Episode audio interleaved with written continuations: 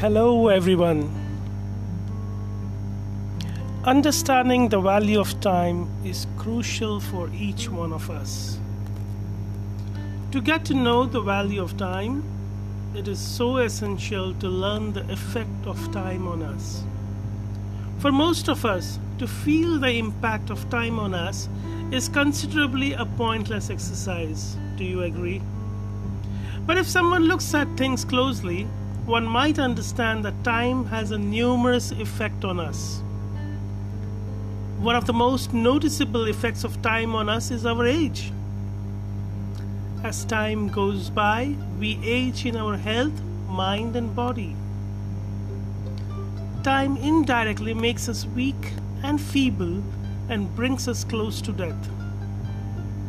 This is one of the most straightforward explanations of the effect of time on our existence.